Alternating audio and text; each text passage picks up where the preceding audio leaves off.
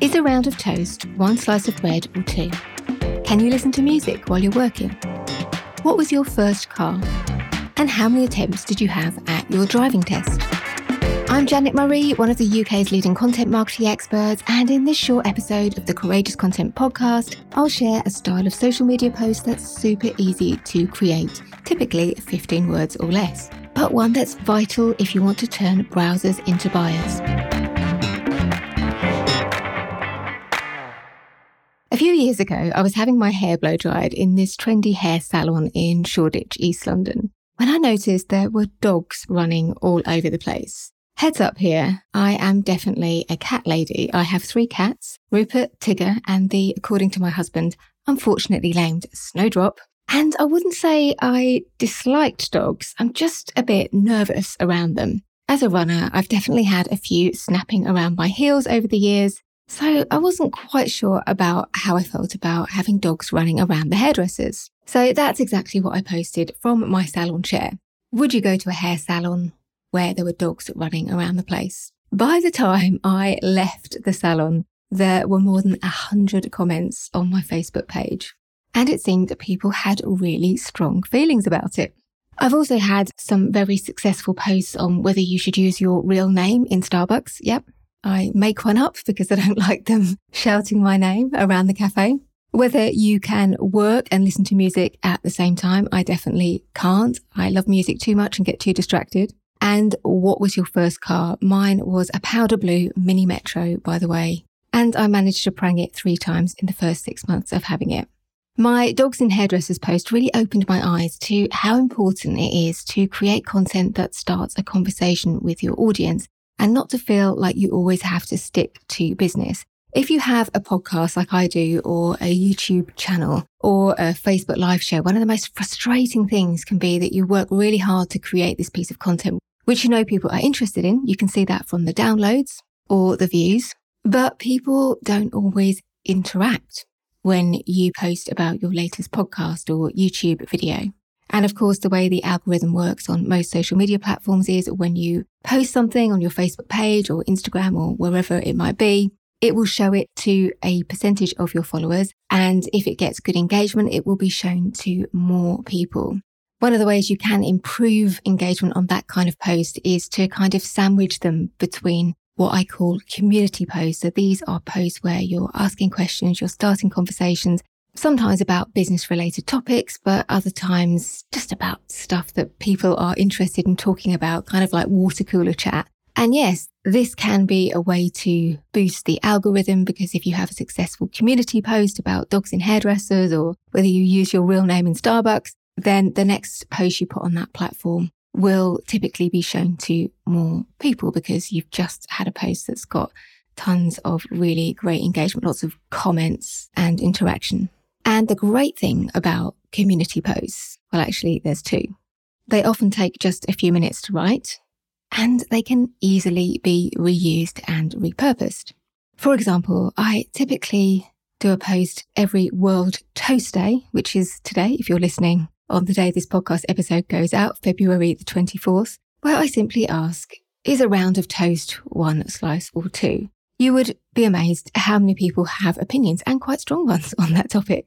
Can you listen to music when you're working? Is perfect for World Music Day on June the 21st, National Quiet Day, September the 8th. What was your first car? There's Name Your Car Day on October the 2nd, Car Free Day, September the 22nd.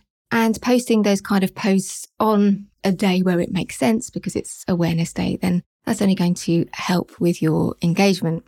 And as I've shown you there, there are often different awareness days that will link to the very same post. So, for example, with my toast post, that rhymes, doesn't it? I could bring that back out for any awareness day that relates to bread. If you have a copy of my Courageous Content Planner, then you'll know that it has hundreds of awareness days to spark ideas like that.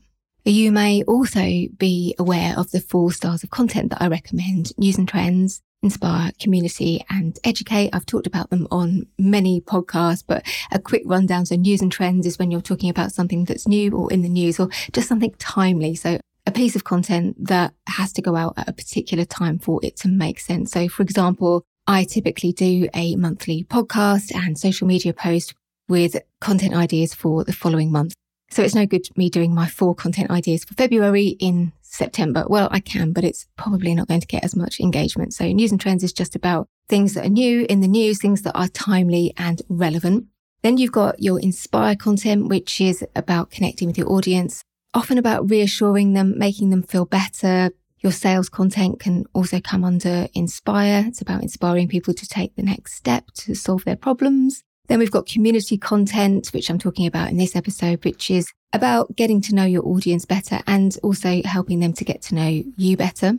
Really important. And your behind the scenes content generally comes on, under that as well, where you're maybe taking people behind the scenes of your office or your studio or showing them something that you're working on, unboxing, packing up orders to send out to clients. All of that stuff helps bring you closer to your ideal customers or clients. And then you've got your educate content, which is when you're solving your ideal customers or clients' problems and answering their questions. News and trends and educate are quite similar, by the way. The difference is that with news and trends, you're looking to make it more timely and relevant. So that piece of content needs to be published on that particular day or week or month. While all of those styles of content are brilliant for connecting with all the different types of people you need in your audience. And if you've listened to any of my previous podcasts on this, you'll know that at any one time, we all need to be thinking about three types of people. Our hot audience. So these are typically our existing clients, previous clients, people who have invested in our products or services. We need also to create content for our warm audience. So they're people who might follow us on social media, listen to our podcast or read our blog or they're on our email newsletter list. So they're definitely interested. There's a relationship there. They just haven't invested in our products or services yet. And then you've got your cold audience, people who don't even know about you now. They've got the problems that your products or services solve, but they've never heard of you. And because people will typically be finding out about you at different points, you need to be thinking about creating content for people at all stages of their journey. So community content typically is brilliant for nurturing and it's particularly good for that warm audience. So people who are interested in you, they're probably interested in your product or service and they certainly have the problems that it solves, but they just need a bit more time to get to know you. So where can you use community posts? Well, they're brilliant for Facebook groups. If you struggle to get engagement in your Facebook group, you find new postings that people don't respond to. Community posts can be a great way just to get the conversation started. Remember that when somebody joins a Facebook group, it can be quite intimidating. You need to make it as easy as possible for people to interact. And community posts are brilliant for this because there's very little risk that you're going to make a fool of yourself or look silly. You don't need any massive amounts of knowledge or expertise. I think everybody can say whether they think a round of toast is one or two pieces of bread. Also great for Instagram stories, so you can use the poll function.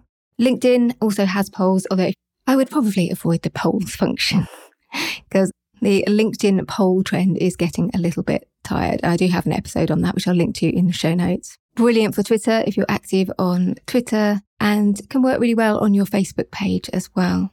One place I think community content doesn't tend to work as well is your Instagram grid because your Instagram grid is more like your kind of shop window. And I have got, again, a podcast episode on this called Instagram Reel, Grid or Story, how to decide what to post where. So if you want to know the reasons why, that's a, a good episode to listen to. And I will link to that one in the show notes. But the general rule of thumb for me is your Instagram grid should be about content that makes sense to people if they come along in three, six, nine months' time and adds value to them crucially. I'm not sure you asking whether a round of toast is one slice or two is going to add value to somebody who stops by your account in six months, which is why your news and trends and educate is probably going to be better and also to an extent inspire content. So I hope you found this useful and it's inspired you to create community post. The other thing about this is you can create a whole bank of these posts well in advance. You could do a whole quarter or a whole year if you wanted to save yourself time. Also worth listening to is three myths about using awareness days in your content. If you think that awareness days are silly or too light-hearted for the kind of business you have, that's definitely worth a listen. So, as ever, I do love hearing from you. If you have any questions about what you've heard in this episode or you just want to say hi, the best place to connect with me is on social media. I'm at Jan Murray on most social media platforms, and Instagram is usually the best place to catch me.